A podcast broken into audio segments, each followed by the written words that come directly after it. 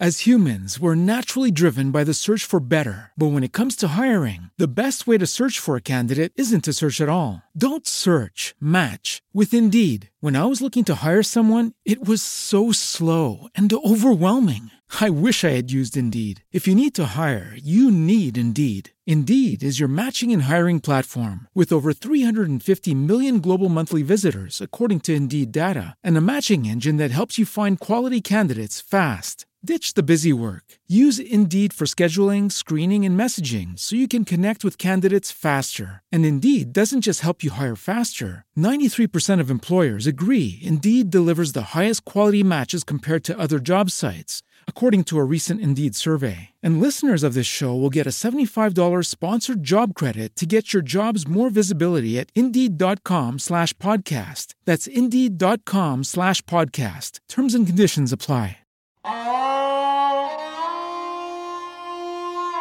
Cine ink podcast नमस्कार, आदाब। किताब कॉलम के साथ मैं हूँ अचला शर्मा। बातें किताबों की और किताबें लिखने वालों की। हमेशा की तरह एक नई किताब के साथ हाजिर हूँ। और आज जो किताब मेरे सामने है, उसे पढ़कर मीर का एक शेर याद आया, जो उन्होंने दिल्ली की शान में कहा था।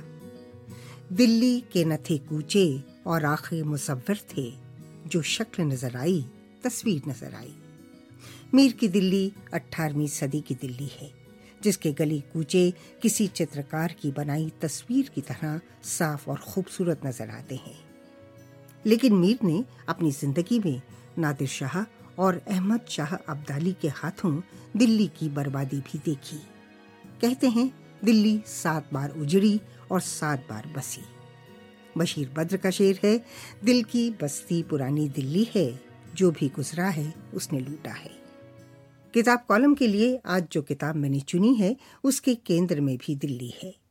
मधुलिका लिडल का अंग्रेज़ी उपन्यास, the garden of heaven, October 2021 में स्पीकिंग टाइगर बुक्स नई दिल्ली से प्रकाशित हुआ है। The garden of heaven Delhi सल्तनत की पृष्ठभूमि में रचा गया उपन्यास है।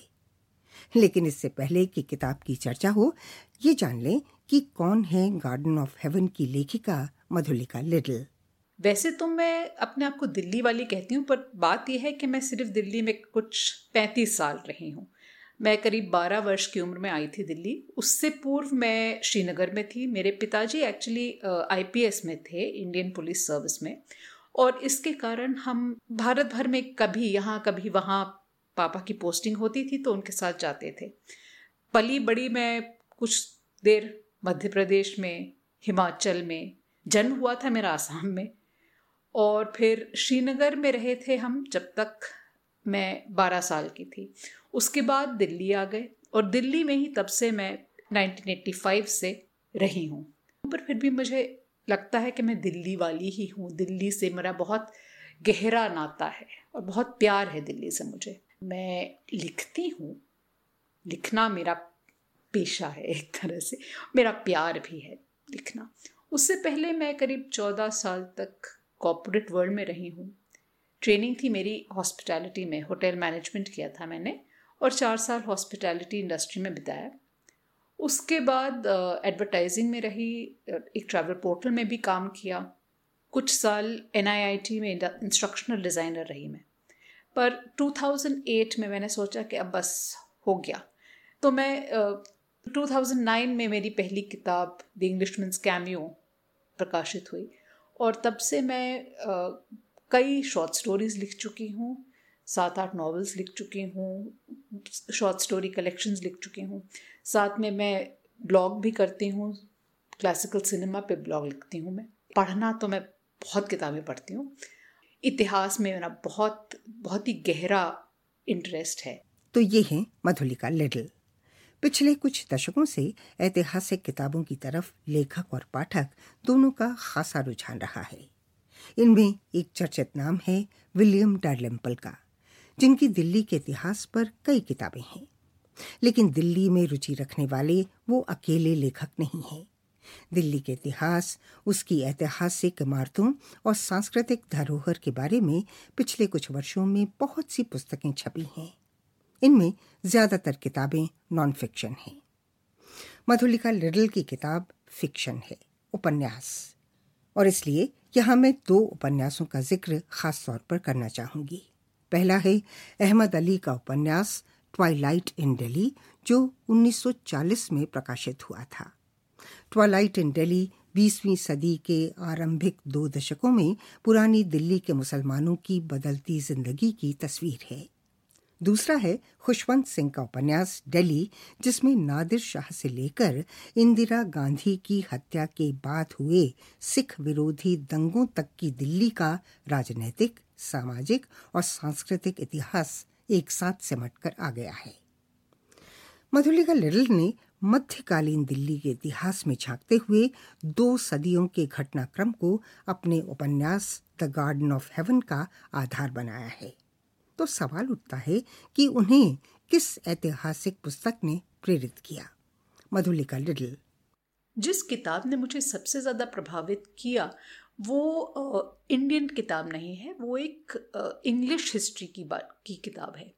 और ये एक उपन्यास है जिसका नाम है सौरम, इसके लेखक हैं एडवर्ड रॉदफर्ड सौरम सॉल्सबरी नामक शहर के बारे में है और एडवर्ड रदफर्ड ने इसमें दिखाया है कि कैसे एक परिवारों का समूह है, एक काल्पनिक परिवार हैं चार पाँच परिवार हैं और कैसे जैसे जैसे सौरम का अपना इतिहास बदलता है, जैसे जैसे घटनाएँ बदलती हैं, जैसे जैसे वहाँ के जो लोग राज्य करते हैं वो बदलते हैं।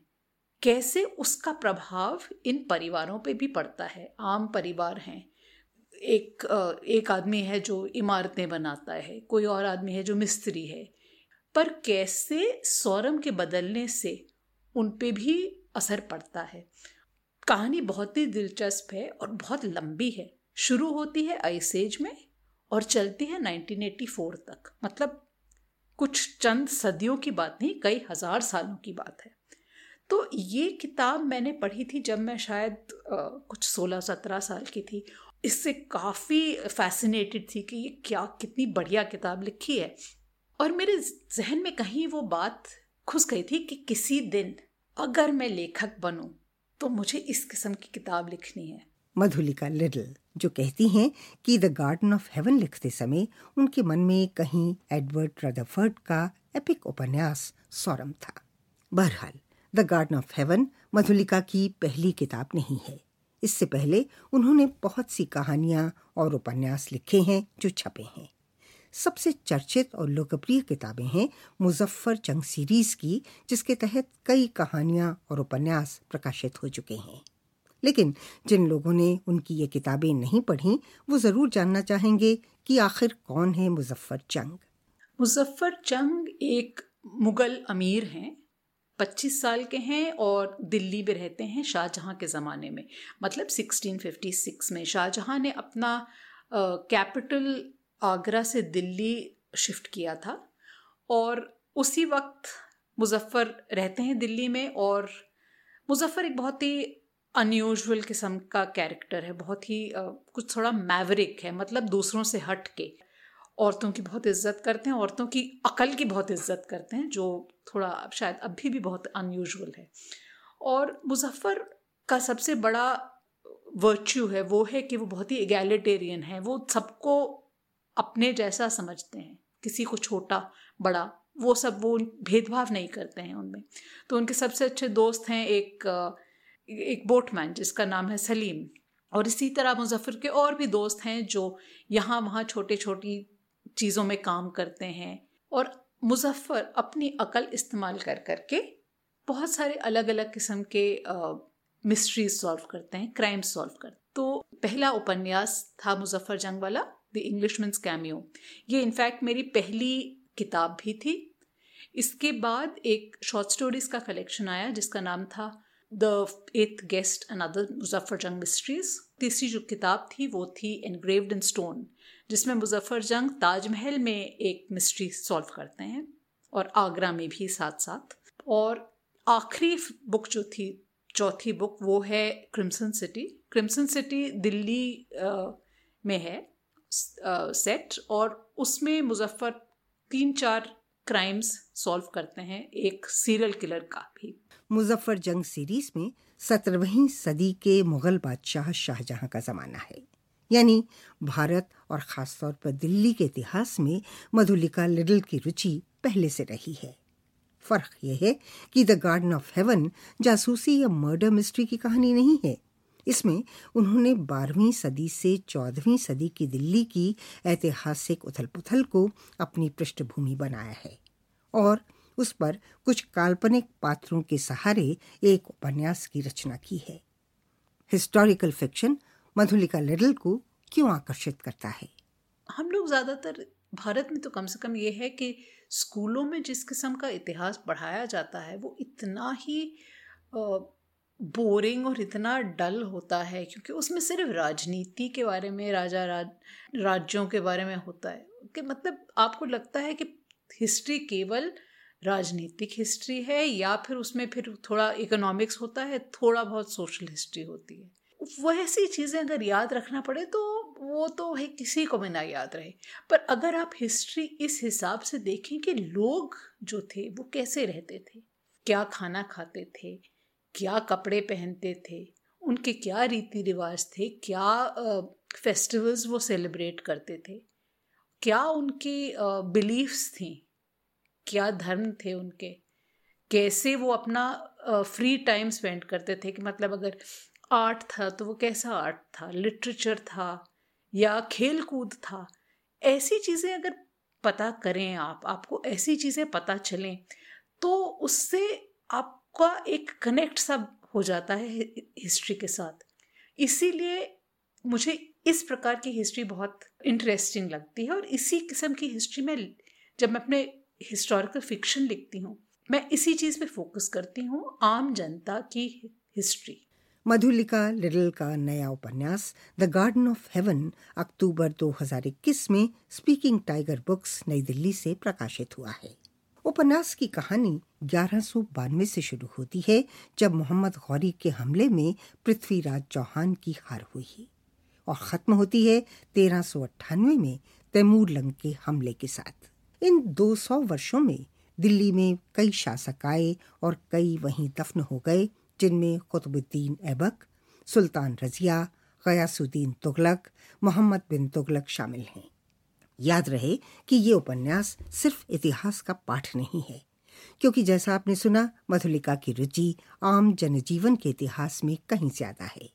उपन्यास में पाठक ऐतिहासिक चरित्रों के अलावा जिन काल्पनिक पात्रों की ज़िंदगी से रूबरू होता है, उनमें बलराम, माधव, नंदू, महेश, गिरधर, उर्फ़ मूसा हैं। राधा, गायत्री, जयश्री हैं और इन तमाम पात्रों की ज़िंदगी को एक कथा सूत्र में पिरोने वाली शगुफ्ता है। शगुफ्ता कथावाचक है, दास्तान गो है। मगर जिस पात्र के साथ या जिसकी वजह से ये कहानियाँ बनती हैं और पीढ़ी दर पीढ़ी चलती हैं, वो है संग तराश Madhav. The garden of heaven पढ़ते हुए ऐसा लगता है कि दिल्ली के तख्त पर चाहे जो बैठा हो संग तराश की भूमिका हमेशा अहम रही। क्या ये सही है?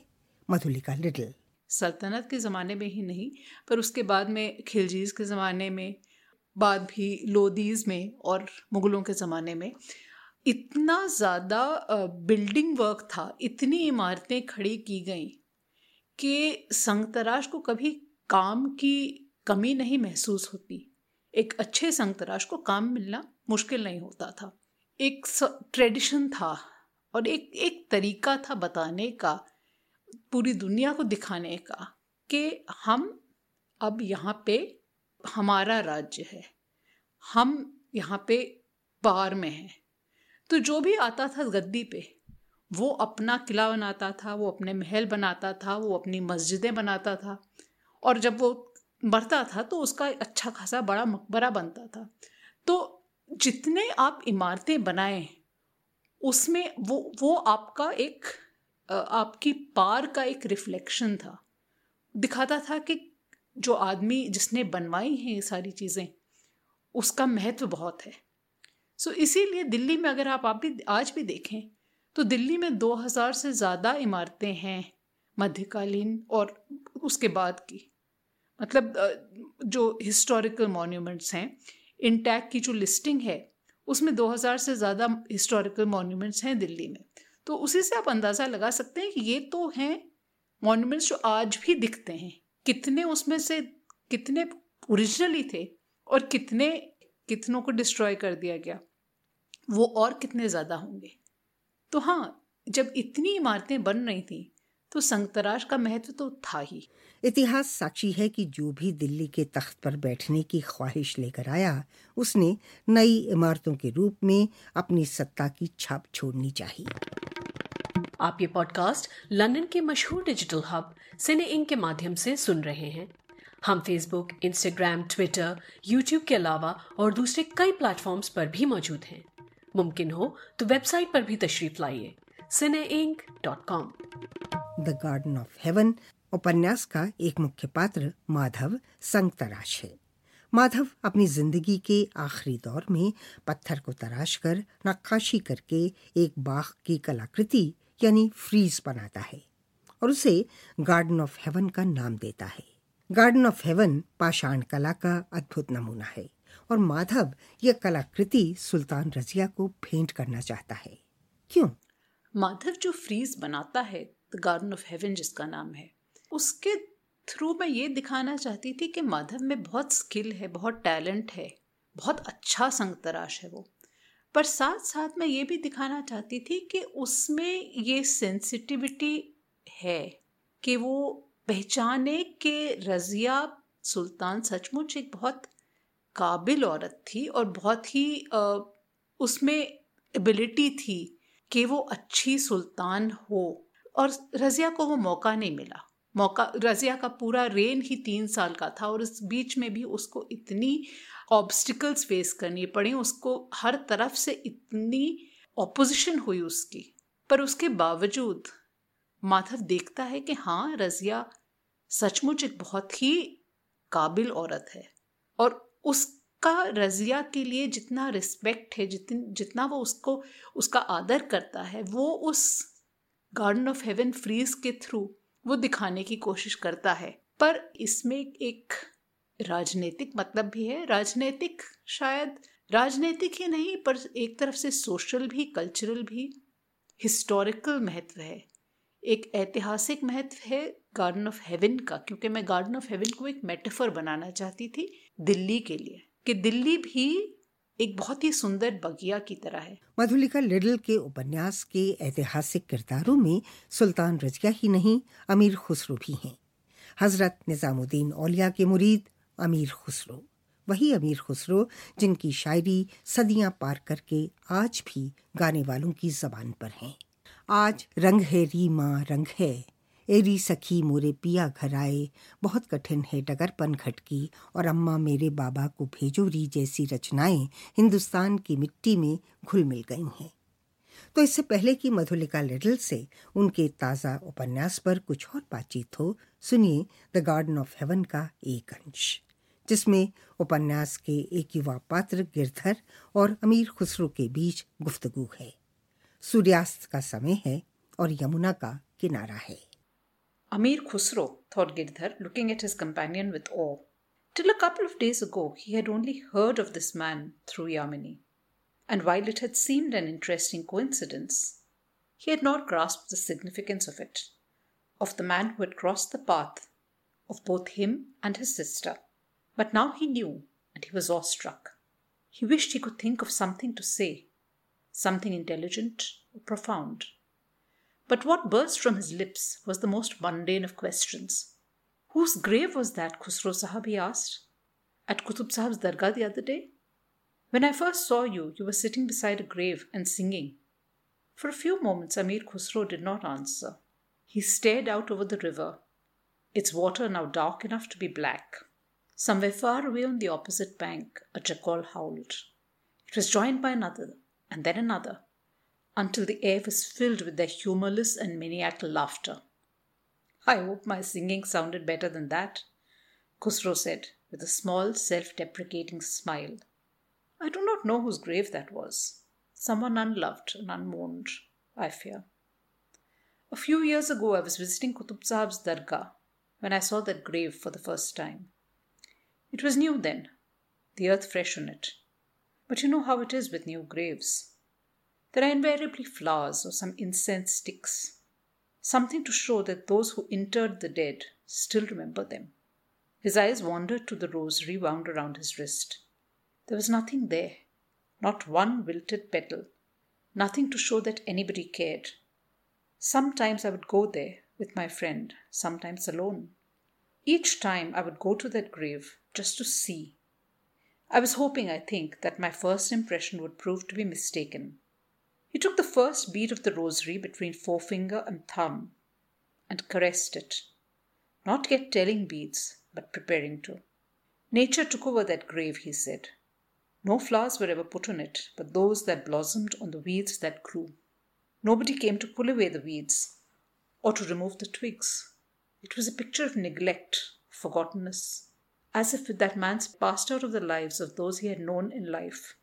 He looked at Girdhar At least one prayer must be said for a soul, no matter how inconsequential, no matter how evil. His eyes twinkled. Perhaps more than one, if the soul in question has not been especially virtuous, he added. Madhulika Liddle की किताब the garden of haven का एक अंश यूं तो हर किताब research मांगती है शोध और विषय अगर ऐतिहासिक हो तो रिसर्च अनिवार्य हो जाती है मधुलिका लिडल के उपन्यास में भले ही दिल्ली का इतिहास पृष्ठभूमि की तरह ही मौजूद है, फिर भी कुछ सामग्री जुटानी आवश्यक थी। तो मेरा सवाल था कि ऐतिहासिक तथ्यों को जुटाने के लिए और उस समय के जनजीवन की तस्वीर पेश करने के लिए उन्हें किस तरह की रिसर्च करनी पड़ी? कौन सी किताबें पढ़ी और क्या प्रोसेस रहा लिखने का? सवाल एक दूसरे में गुथे हुए हैं, देखें जवाब में मधुलिका क्या कहती हैं। मैंने काफ़ी सारी रिसर्च की अलग अलग जगहों से। स्टार्टिंग uh, पॉइंट तो मेरा रहा था एच के कौल साहब की हिस्ट्री uh, की बुक जो उनकी हिस्टोरिकल नॉन फिक्शन की एक बहुत अच्छी बुक है हिस्टोरिक डेली एंड एंथोलॉजी वहाँ से मैंने बेसिक टाइम लाइन कि दिल्ली में क्या क्या हुआ कौन से कौन से सन में क्या क्या इंपॉर्टेंट घटनाएँ हुई और क्या क्या इंटरेस्टिंग घटनाएँ हुई क्योंकि उसमें बहुत उन्होंने बहुत अच्छे ढंग से डिस्क्राइब किया है कि कहाँ कहाँ क्या क्या हुआ, जो दिल्ली के इतिहास में जिसका एक कोई महत्व हो। तो उनकी बुक से शुरू करके और फिर काफ़ी सारा यहाँ वहाँ से दूसरी किताबों से ढूंढ ढूंढ के मैंने उसमें और डिटेल्स भरे। मेरी बहन स्वप्ना डेडल की ही दो तीन किताबें हैं, एक है उस चांदी चौक पे, एक है उसकी वॉक्स ऑफ़ डेली पे। फिर राणा सफ़ी जी की बहुत अच्छी किताब है शाहजहानाबाद पे। शाहजहानाबाद ही नहीं, परंतु दिल्ली का जो अपना ही कुछ जो दिल्ली की जो इथॉस है, उसके बारे में मुझे काफ़ी कुछ वहाँ से मिला। तो ये मेरा बेसिक फ़ंक्शन था। मुझे काफ़ी लोगों ने मदद भी की मेरी काफ़ी। मेरे फादर ने मुझे एक, अमीर खुसरो पे एक बहुत अच्छी किताब दी। मेरी बहन ने मुझे तारीख फ़िरोज़ शाही लेंट की। तो ये सब बुक्स पढ़ के काफ़ी सल्तनत का काफ़ी अच्छा मुझे इल्म हो गया इतना कि मैं किताब लिख सकूँ। उसके बाद फिर ये करना कि उसमें से क्या रखूँ और क्या ना रखूँ, वो सब उसमें भी काफ़ी समय लगा। और फिर जब मेरी किताब हो गई पूरी, मेरी बहन हिस्टोरियन है तो और वो दिल्ली उनकी स्पेशलिटी है तो उन्होंने मुझे कहा कि तुम चाहो तो अपना मैन्यूस्क्रिप्ट मुझे दे दो, मैं एक बार पढ़ लूँगी। तो स्वप्ना को भी मैंने अपनी ये मैन्यूस्क्रिप्ट दी और उसने पूरी पढ़ी और उसने दो तीन चीज़ें सजेस्ट की कि ये ये ठीक कर लो या इसको ऐसे कर लो, ये ज़्यादा हिस्टोरिकली एक्यूरेट होगा। तो जितना मुझे नॉन फिक्शनल जितने मुझे फैक्ट्स चाहिए थे वो मुझे आसानी से मिल गए। मुझे इतनी ज़्यादा डिटेल में जाने की ज़रूरत नहीं थी। फिक्शन में ये एक अच्छी स्वतंत्रता मिल जाती है कि अगर आपको कुछ फैक्ट ना मिले तो आप स्टोरी ऐसे मोड़ सकते हैं या आप एक स्टोरी को एक पॉइंट पे लाके छोड़ सकते हैं कि ठीक है, आप यहीं पे, यहीं तक मैं करूँगी, इसके आगे नहीं करूँगी या इतने डिटेल में नहीं जाऊँगी। तो वो फिक्शन में आपको वो फ्लेक्सिबिलिटी मिल जाती है जो नॉन फिक्शन में नहीं मिलती है। इतिहास तथ्यों से लिखा जाता है और उपन्यास कल्पना का सहारा लेता है। हिस्टोरिकल फिक्शन यानी ऐतिहासिक उपन्यास लिखने वाले मानते हैं कि ऐतिहासिक तथ्यों और कल्पना के बीच का संतुलन बिठाना एक बड़ी चुनौती होती है। क्या मधुलिका को भी किन्हीं खास चुनौतियों का सामना करना पड़ा? काल्पनिक और ऐतिहासिक तत्वों के बीच में संतुलन बनाना मुश्किल है, क्योंकि मेरे लिए सबसे ज़्यादा मुश्किल ये बात है कि जब मैं रिसर्च करती हूँ तो कई बार बहुत सारी चीज़ें आती हैं मेरे दिमाग में कि अच्छा इसको भी डाल सकते हैं और इसको भी डाल सकते हैं। बहुत ही दिलचस्प चीज़ है, इससे कहानी बढ़ेगी।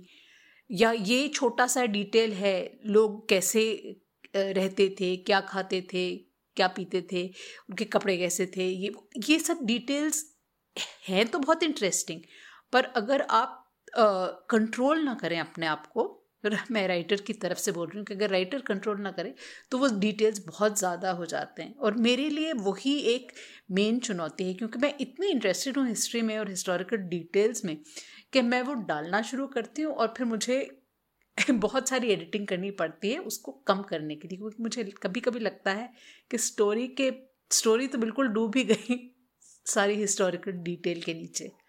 तो हाँ और अपने आप पे थोड़ा सा मुझे संयम बरतना पड़ता है कि भाई, इतना ज़्यादा नहीं, थोड़ा कम थोड़ा कम।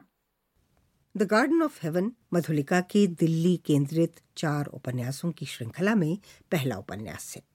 इस उपन्यास में उन्होंने दो सदियों के दिल्ली के इतिहास को समेटा है। चौथा उपन्यास भारत के विभाजन पर आकर खत्म होगा। लेकिन फ़िलहाल सवाल ये है कि दूसरा उपन्यास कब तक आने की उम्मीद है और वो दिल्ली के इतिहास को कहाँ से कहाँ तक ले जाएगा? मधुलिका लिडल।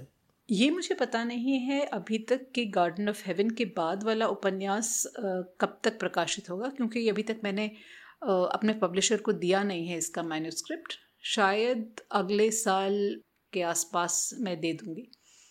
पर इसमें कहानी चलेगी करीब चौदह सौ से लेके पंद्रह सौ पचास के आसपास तक। ख़त्म होगी कहानी जिस दौर में अकबर गद्दी पे आते हैं।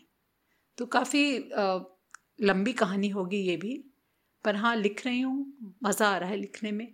उम्मीद है कि जब प्रकाशित होगी, आपको भी मज़ा आएगा पढ़ने में। मधुलिका लिटिल, जिनका नया ऐतिहासिक उपन्यास the garden of heaven October 2021 को speaking tiger books New Delhi से प्रकाशित हुआ है।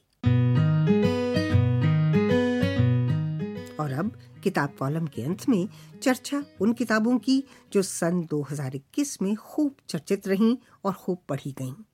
जानकारी के साथ परवेज आलम। साल के आखिर में दुनिया का हर बड़ा अखबार और पब्लिशर अपनी मर्ज़ी और अपनी पसंद के हिसाब से साल भर की सबसे ज़्यादा बिकने वाली किताबों का ज़िक्र करता है। और ये भी देखा जाता है कि ज़रूरी नहीं कि जो किताब अमेरिका में सबसे ज़्यादा पढ़ी गई है, वो इंग्लैंड में भी उतनी ही पढ़ी जाएगी। फिर हर भाषा के रीडर या पाठक का अलग मिजाज होता है। खैर सिने इंक क्योंकि लंदन बेस्ड कंपनी है और हमारे ज़्यादातर प्रोग्राम लंदन में ही रिकॉर्ड होते हैं, इसलिए मैंने अपने फेवरेट अखबार द गार्डियन के किताबों के सिलेक्शन को ज़्यादा अहमियत दी है। सन 2021 की सबसे ज़्यादा अहम किताबों को गार्डियन ने अलग अलग कैटेगरीज में बांटा है। जैसे क्राइम एंड थ्रिलर्स में अखबार जिन किताबों को पढ़ना ज़रूरी समझता है, उनमें जॉन लकारे का नावल सिल्वर व्यू का नाम आता है, जो लकारे के इस दुनिया से जाने के बाद छपा है। दिलचस्प बात यह है कि अखबार की लिस्ट में दूसरा नाम रिकार्डिनो का है। इसके इटालियन ऑथर आंद्रे कैमिलियारी ने यह नॉवेल सन 2005 में लिखा, लेकिन छपवाया नहीं, लिखकर अपनी सेफ़ में बंद कर दिया। वो सन 2019 में चल बसे और अब रिकार्डिनो उनके जाने के बाद मंजर आम पर आया है और खूब बिक रहा है। क्राइम एंड थ्रिलर कैटेगरी में ही नैन्सी टकर का novel the first day of spring है। अगला नॉवल है गर्ल ए। लेखक एबिगेल डीन और पांचवा नॉवल है विंटर काउंस। ऑथर हैं डेविड हैस्का वीडन। गार्डियन की बेस्ट पॉलिटिक्स बुक्स 2021 में सबसे पहले ज़िक्र आता है क्यू स्टीव रिचर्ड्स की किताब prime ministers we never had. इसकी कहानी एक शेर में समा सकती है। किस्मत की खूबी देखिए टूटी कहाँ कमंद, दो चार हाथ जबकि लबे बाम रह गया। इस किताब में ज़िक्र है उन लोगों का जो ब्रिटेन के प्राइम मिनिस्टर की कुर्सी पर बैठते बैठते रह गए। क्यों रह गए? क्या हुआ? ये कहानी फिर सही मुझे अच्छी तरह से याद है कि लेबर पार्टी के लीडर नील किनक इलेक्शन से एक दिन पहले तक लगता था कि ब्रिटेन के प्रधानमंत्री बस बनने ही वाले हैं, लेकिन न बन सके। बात है सन उन्नीस सौ बानवे की। जॉन मेजर ने हर उम्मीद के खिलाफ वो इलेक्शन जीत लिया। भारत में आज भी लोग ज़िक्र करते हैं कि सीपीआई-एम के नेता ज्योति बसु प्रधानमंत्री बनते बनते रह गए। बन जाते तो भारत कैसा होता? मतलब ये कि इस विषय पर भी एक किताब बनती है।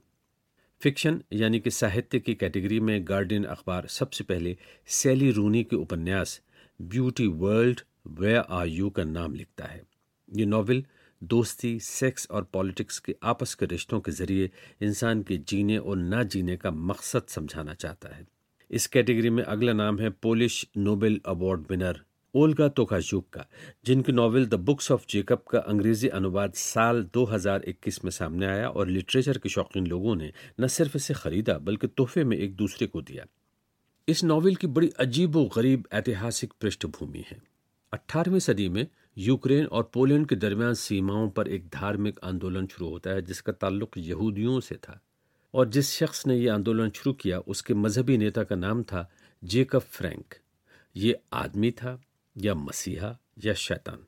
आपको ऐसे शेड्स भारत में और पाकिस्तान में भी मिल जाएँगे। बातें किताबों की और किताबें लिखने वालों की। किताब कॉलम का ये एपिसोड आपको कैसा लगा, लिखिएगा। हमारा पता है post at cineink dot com याद दिला दूँ कि किताब कॉलम में शामिल किताबों और लेखकों के विचारों के लिए सिनेंक जिम्मेदार नहीं है। अगले एपिसोड में एक नई किताब के साथ आपसे फिर मुलाकात होगी। नमस्कार।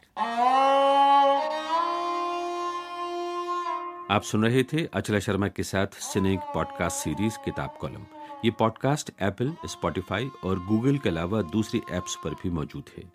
यूट्यूब पर भी सिनेक के सभी प्रोग्राम सुने जा सकते हैं। सुनिए और सब्सक्राइब कीजिए। सर्च में सिर्फ़ आपको सिने इंक टाइप करना है। सी I N E I N के पूरी जानकारी के लिए हमारी वेबसाइट पर आइए cine dot com